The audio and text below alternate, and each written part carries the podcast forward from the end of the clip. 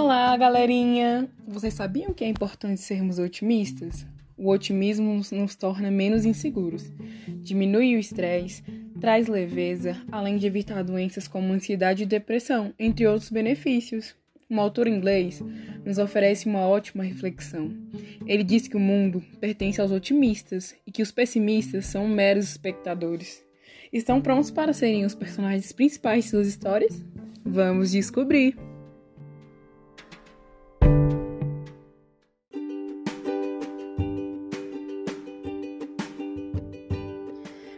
Era uma vez um menino que amava sorrir.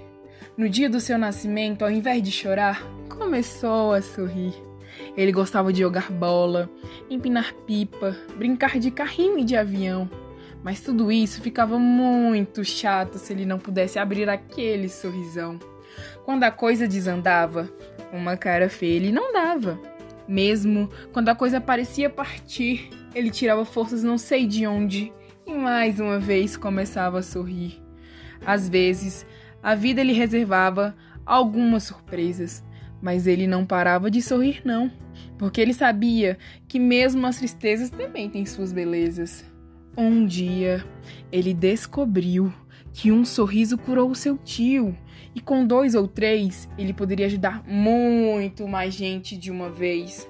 Quanto mais ele sorria, mais amigos ele fazia como um bambolê bailando, como uma bola rolando, e ele não parava de sorrir, não. Ele queria mais amigos, amigos de montão.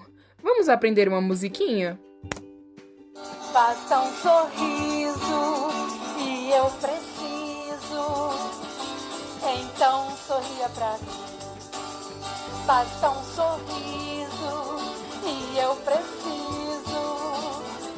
Então sorria pra mim.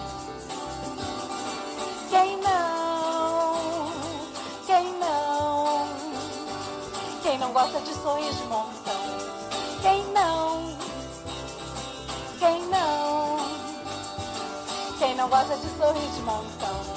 Quem não gosta de sorrir? Quem não gosta de sorrir? Quem não gosta de sorrir de montão? Agradeço a atenção de todos.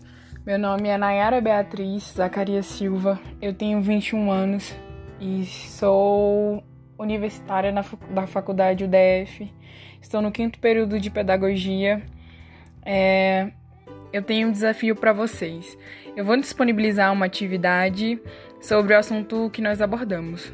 E como maior inspiração para a história, eu tive como pesquisa o canal do YouTube Varal de Histórias, além do livro O Menino que Amava Sorrir, de Jamie Misses.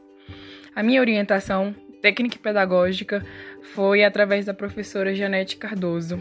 Até a próxima, galerinha. Cuidem-se.